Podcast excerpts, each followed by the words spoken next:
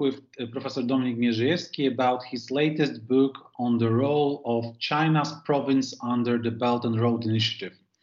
Uh, so today's episode is a part of the Asian debates of the University of Łódź project, supported financially by the Ministry of Education, and Science, Social Responsibility of Science grant, and with the partnership of uh, Kazimierz Foundation and Radio Łódź uh, who took care of media patronage. So hello, Dominik. Hello, good to be here. Uh, so maybe let's start with uh, briefly introducing your book. Can you uh, describe the rationale of your book, uh, which is titled China's Provinces and the Belt and Road Initiative? What is your perspective on the centrally shaped Belt and Road Initiative project? Well, first, I think in the most important rationale it was to present non-state centric approach to China's foreign policy, and I, I guess, at least in my my eyes, in my view, uh, this book contributes to, to to alternative approach, and I tried to persuade the audience that the foreign policy of China is far more complex than we can imagine. Uh, taking Beijing-based government as a core in, in, in China's external policies. So definitely the second reason here is to, to look in, into something more the, than the central government in Beijing. I travel across China. I, I did more than 40 trips to mainland. I studied in Shanghai, traveled across the country, especially in late 1990s and early 2000s and I discovered local China, especially of China in uh, southeast, Huadong China, and southern China, and that I think brought me to study local China. But uh, BRI, the Belt and Road Initiative, here is also kind of a starting point. When for the first time this BRI was announced by uh, Xi Jinping in Astana 2013 I immediately rec- recognized that it's not only about strategy, foreign policy, but rather about managing domestic politics, domestic interest, and trying to bring, uh, you know, uh, a very diverse areas, uh, competing forces under the umbrella of central government. That's why I, I took this approach.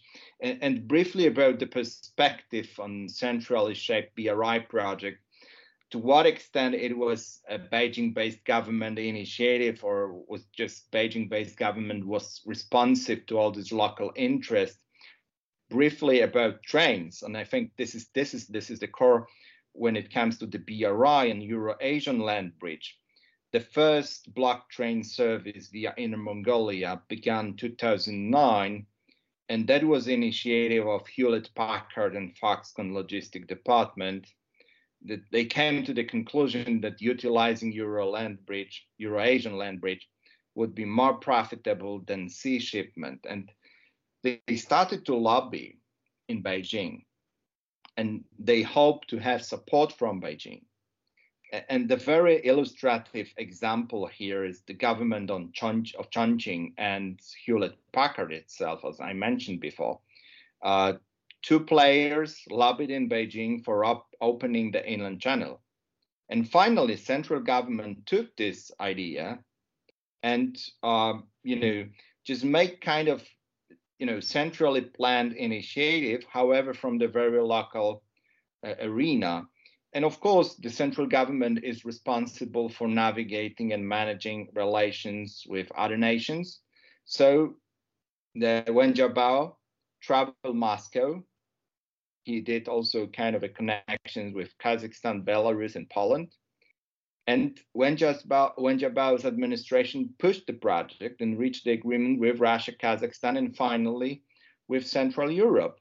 So from my perspective, the BRI is kind of an umbrella uh, institution, whatever you call it, that manage local interests. And as I said, this is very illustrative example how local forces and multinational companies lobbied in Beijing for then uh, the centrally planned project. However, the initiative started from the very local level. So that's my two points about the first question, Marcin.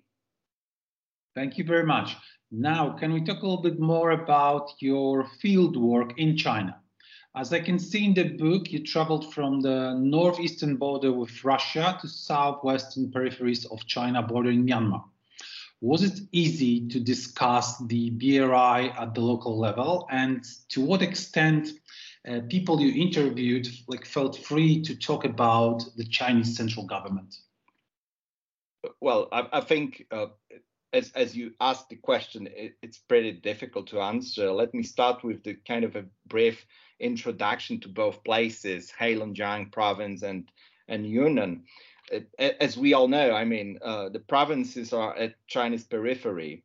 The physical distance from political center in Beijing, the cultural differences in case of Heilongjiang, Russian influences, and in case of Yunnan province, Myanmar, Thailand influences with the historical uh, historical connotation of areas forget by the political centers shape the status of both provinces. Uh, there is a common saying in China, Shangao Huangyuan, the mountains are high and the emperor is far away. But 2006, 2009, uh, I, I realized that the government in Beijing tried to, you know, tried to take these provinces as a very big asset in their foreign policy, naming both plus Xinjiang autonomous region as bridgeheads. Bridgeheads, uh, Chao Dou Bao. Hu Jintao used this military origins term, uh, and uh, you know, bridgehead means a strategically important area of ground around the end of the bridge or other place of possible crossing over the body of water, which at the time of conflict is sought to be defended or taken over by, by, by belligerent forces. So it's a purely military term. And then, of course, um, over the period of time when Xi Jinping took power, they changed this term into radiation centers. However, still, they recognize the importance of bridgeheads in their policy. Why they re- realize this is important?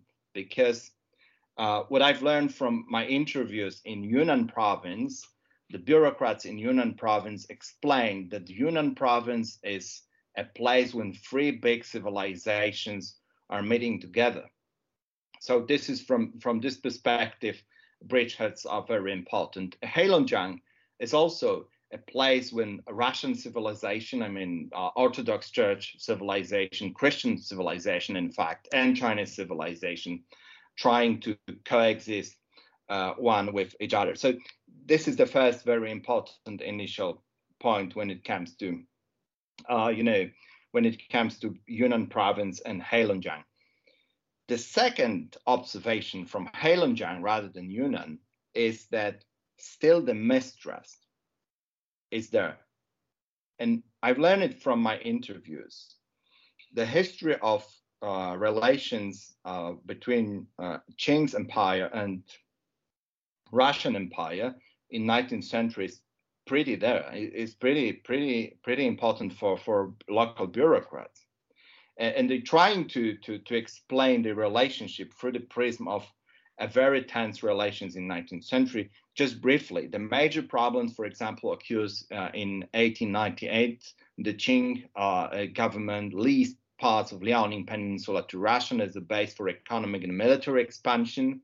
But from the perspective of Heilongjiang and the people of Heihe, uh, you know, the city uh, borders with Blagoveshchensk, still remember that the, the critical moment was taken by armed Russian Cossacks who forced more than 3,000 people to be deported across the Amur River. Uh, so, so, definitely this is very important. And what I've learned from interviews, and it, I, I, was surprised in Heilongjiang, the, the history is still there, and I think it was pretty important. When I talk to people in Heihe, uh, this is also a very illustrative example how the relations between China and Russia are um, on, on the ground there in, in Heihe, people in Heihe complained that all initiatives are sponsored by China. What they said to me, Russian local governments across the border are corrupted, not eager to reform. We Chinese did a lot since Deng Xiaoping took power. However, Russian, they're really, you know, stubborn to a certain degree and they are not eager to reform.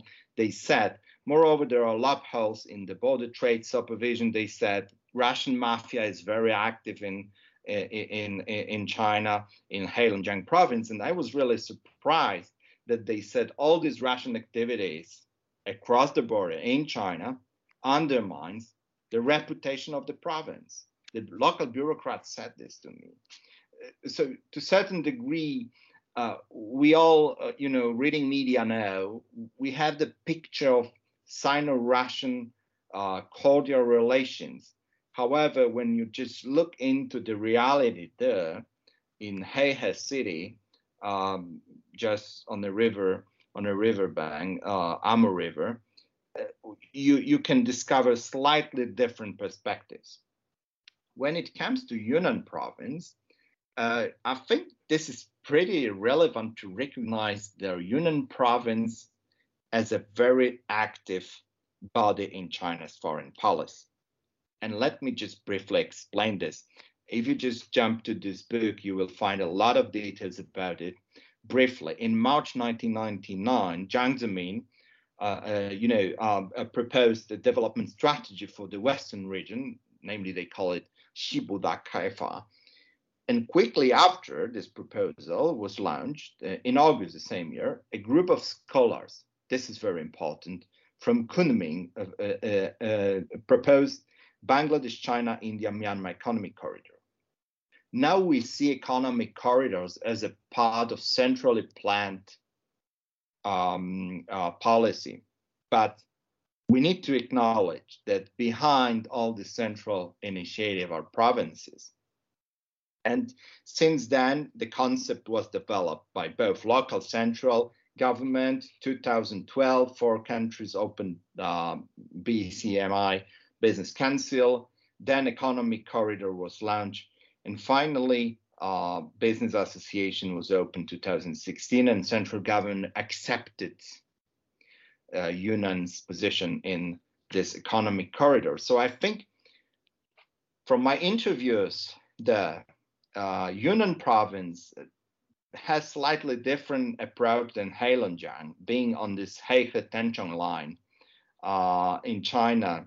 Uh, you know, Yunnan province be happy to have a middleman intermediary position uh, and try to introduce more developed provinces um, uh, from, you know, East Coast, Shanghai, Guangdong, uh, being a kind of a middle person for them to make businesses across Southeast Asia. And I think this is very important. And what was said in Kunming by local bureaucrats, they, really, you know, they, they, the local government does not prefer uh, to, to cooperate with partners uh, from outside of China, but rather have a partner inside China and be a middle person. So th- that might be pretty pretty important to to to look at this.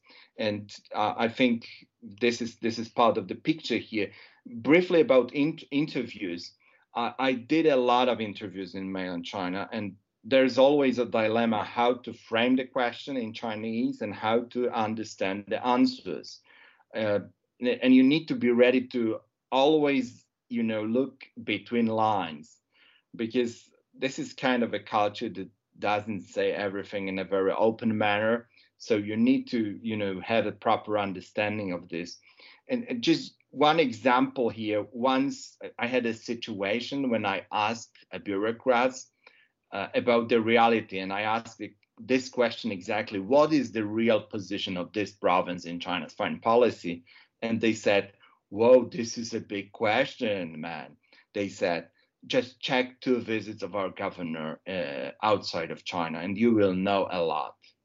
And that was the answer. And then throughout this, you know, throughout this um, suggestion, I realized that this part of China is very important in China's foreign policy. So, uh, you know, briefly to answer the, this question, and I think I think this is pretty important to recognize what is between lines while talking to Chinese uh, bureaucrats.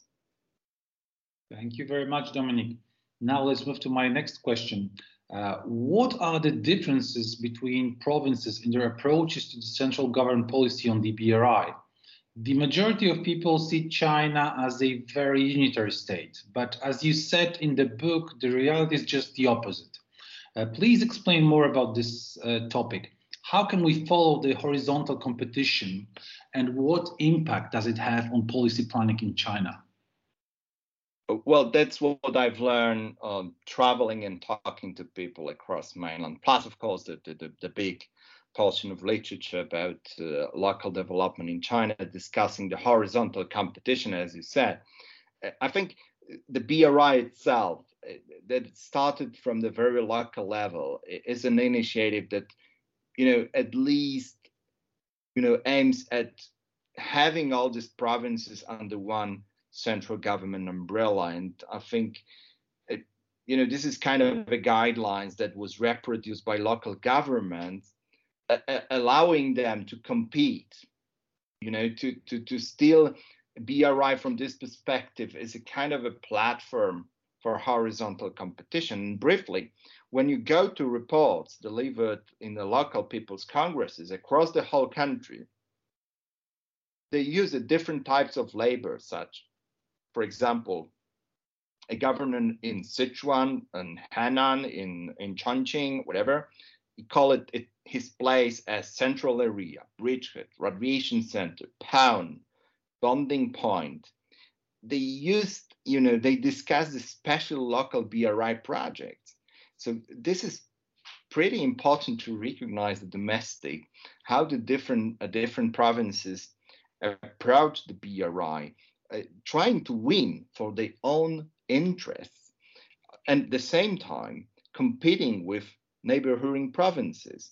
For example, if you just look into a Yangtze River economic belt, this is a big failure, I would say, when it comes to integration of this country. Provinces, uh, you know, provinces uh, don't trade each other. Like Guangdong presents either a lukewarm or enthusiastic approach to BRI, however, trying to navigate its own development, not crossing border of Guangdong province. And this is, I think, a headache in Beijing. So this is the first. And the second, I think, when you just go to this, a, different places present a different a political confession to the rule of Chairman Xi Jinping. And it also, from this perspective, the central government might, uh, you know, check the, the readiness to take part in central government projects. So this is this is very important part of the picture. And uh, for example, if you just look into Heilong Jiang's position in the BRI, a, a very, uh, I would say, not very pessimistic, but not very active, rather passive. And uh, back then in time, Lu Hao, a former person in charge of uh, Chinese Youth League, the Communist Youth League, was, was, was the governor there. And in his speeches, he used one verb uh, in Chinese when he discussed BRI, that is jie zhu. Jie zhu means to dock uh, dog with the national policy. So throughout jie zhu, he expressed a very passive approach that indicated high expectations from the central government. Guangdong was totally different, I think. When, when you look into Guangdong, Guangdong, to be honest, did not care about right. And what I found very interesting was Shaanxi with Xi'an, you know, the starting point of ancient Silk Road. And that was that that was really a big big big issue for me. The the governor of uh, of, of Shaanxi province declared that uh, by announcing the central plan, Beijing-based government creates the confidence, he said, trust or faith among people. So from this perspective, the government in Xi'an uh, was the only single in China presented its position as a BRI believer so this is this is pretty interesting to look at this.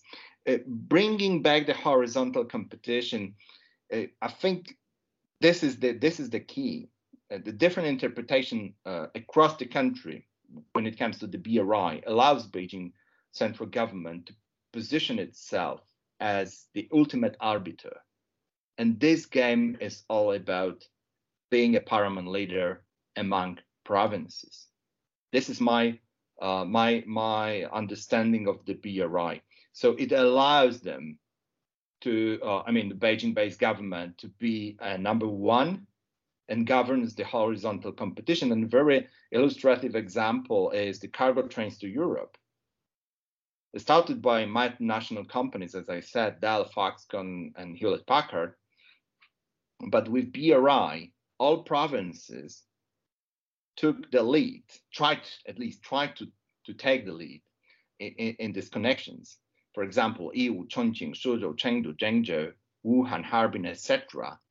The competition is huge there. So this is this is my interpretation of the BRI, not centrally, you know, uh, a big uh, big uh, strategy, whatever we call it, but rather a tool for managing this very diverse country as China is. These are some really interesting insights. Thank you very much. Now, as you know, I am particularly interested in Japanese politics. So let's talk a little bit about that. What is the role of Chinese local governments in shaping or affecting Beijing's policy towards Japan? Are there any special roles assigned to particular to particular provinces when it comes to developing relations with Tokyo?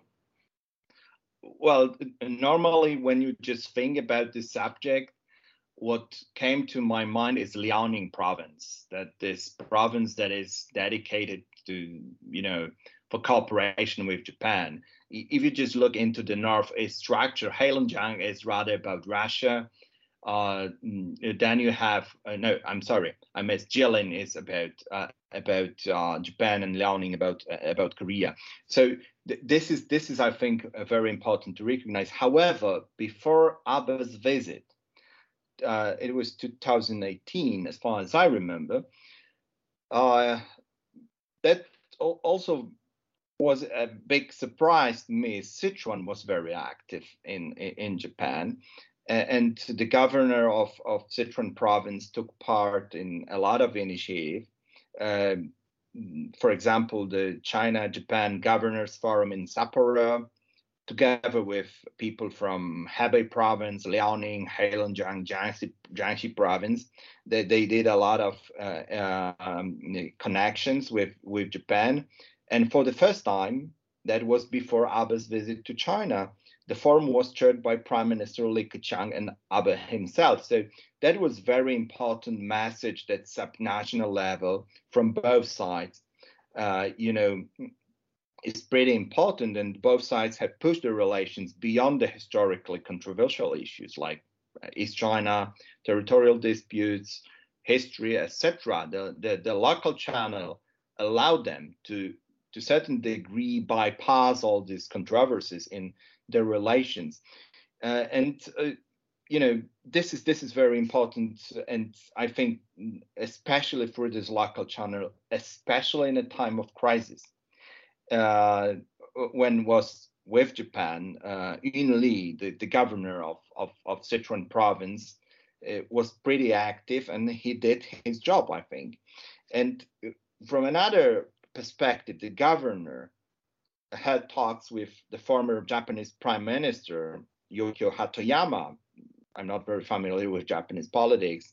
Uh, the Democratic Party of Japan, then chairman of Japan Trade Promotion Agency, and so on and so forth. So, you know, through this channel, the, the central government tried to incentivize uh, Japanese uh, business cycles and to trying to, you know, to allow uh, the relationship at the central level uh, to, to go uh, with more cordial relations. On the other hand, uh, I think uh, what I've learned from my uh, from my research in January 2019, uh, the provincial government organized Sino-Japanese regional dialogue and invited the, the Liberal Democratic Party's uh, people to, to Sichuan province.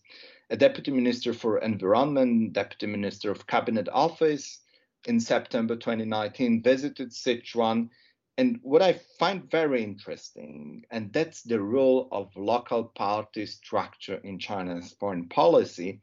Um, um, in, in, 2019, they organized also a, a, a meetings with um, policymaker from, I'm not sure, maybe you can explain it more, Shisuikai bloc uh, of uh, Toshihiro Nikai, the former Minister of Economy. So they're trying to, as I said, through this local channel, they're trying to attract uh, foreign uh, business cycles and foreign policymakers. Also, Chengdu organized a lot of meetings with the U.S. Policy policymakers uh, and trying to to navigate this. And as far as I remember, this delegation of, of high high ranking people from Japan paid a visit to China Telecom China Western Information Center, uh, you know, discussing 5G cooperation and so on and so forth. So I think uh, finally they managed to open what they call it China Sichuan Japan Technological Park. Both sides would conduct research and develop new 5G technologies. Uh, so I think this is pretty important. However, however, the Beijing-based government, uh, you know, needs to pay the price for this. And if you just look into one thing, might be you know the stick and carrots uh, approach. But one one prize might be that the, the governor of uh, Sichuan province, a, a, very you know helpful person in Sino-Japanese rapprochement, let's say that way, uh, 2018, 2019, uh, he was given a position of party secretary in Fujian province, and now he's, he's he he serves as a as a party secretary in Fujian province Fujian province, as we know, is very important when it comes to the relations with Taiwan. Uh, so, uh, looking into this kind of a black box of Chinese politics at the local level from the foreign affairs perspective uh, might illustrate a lot of stories that allows us to have a better understanding of what is going on inside mainland. And I believe that this book is exactly about this. I'm back to you, Marcin, now. Well, thank you very much for your last insight. Like from my perspective, what you just said, this relation between uh, local provinces and central government, and how those local governments uh, are trying to uh, are trying to open path, for example, to Japan, and then the central government like has to pay, pay the price. This is actually, in my opinion, quite similar to, for example, a Chinese camp in, for example, Japanese Liberal Democratic Party. And here you mentioned Toshihiro Nikai, who is actually very active on this uh, on this topic of developing uh, good relations with China.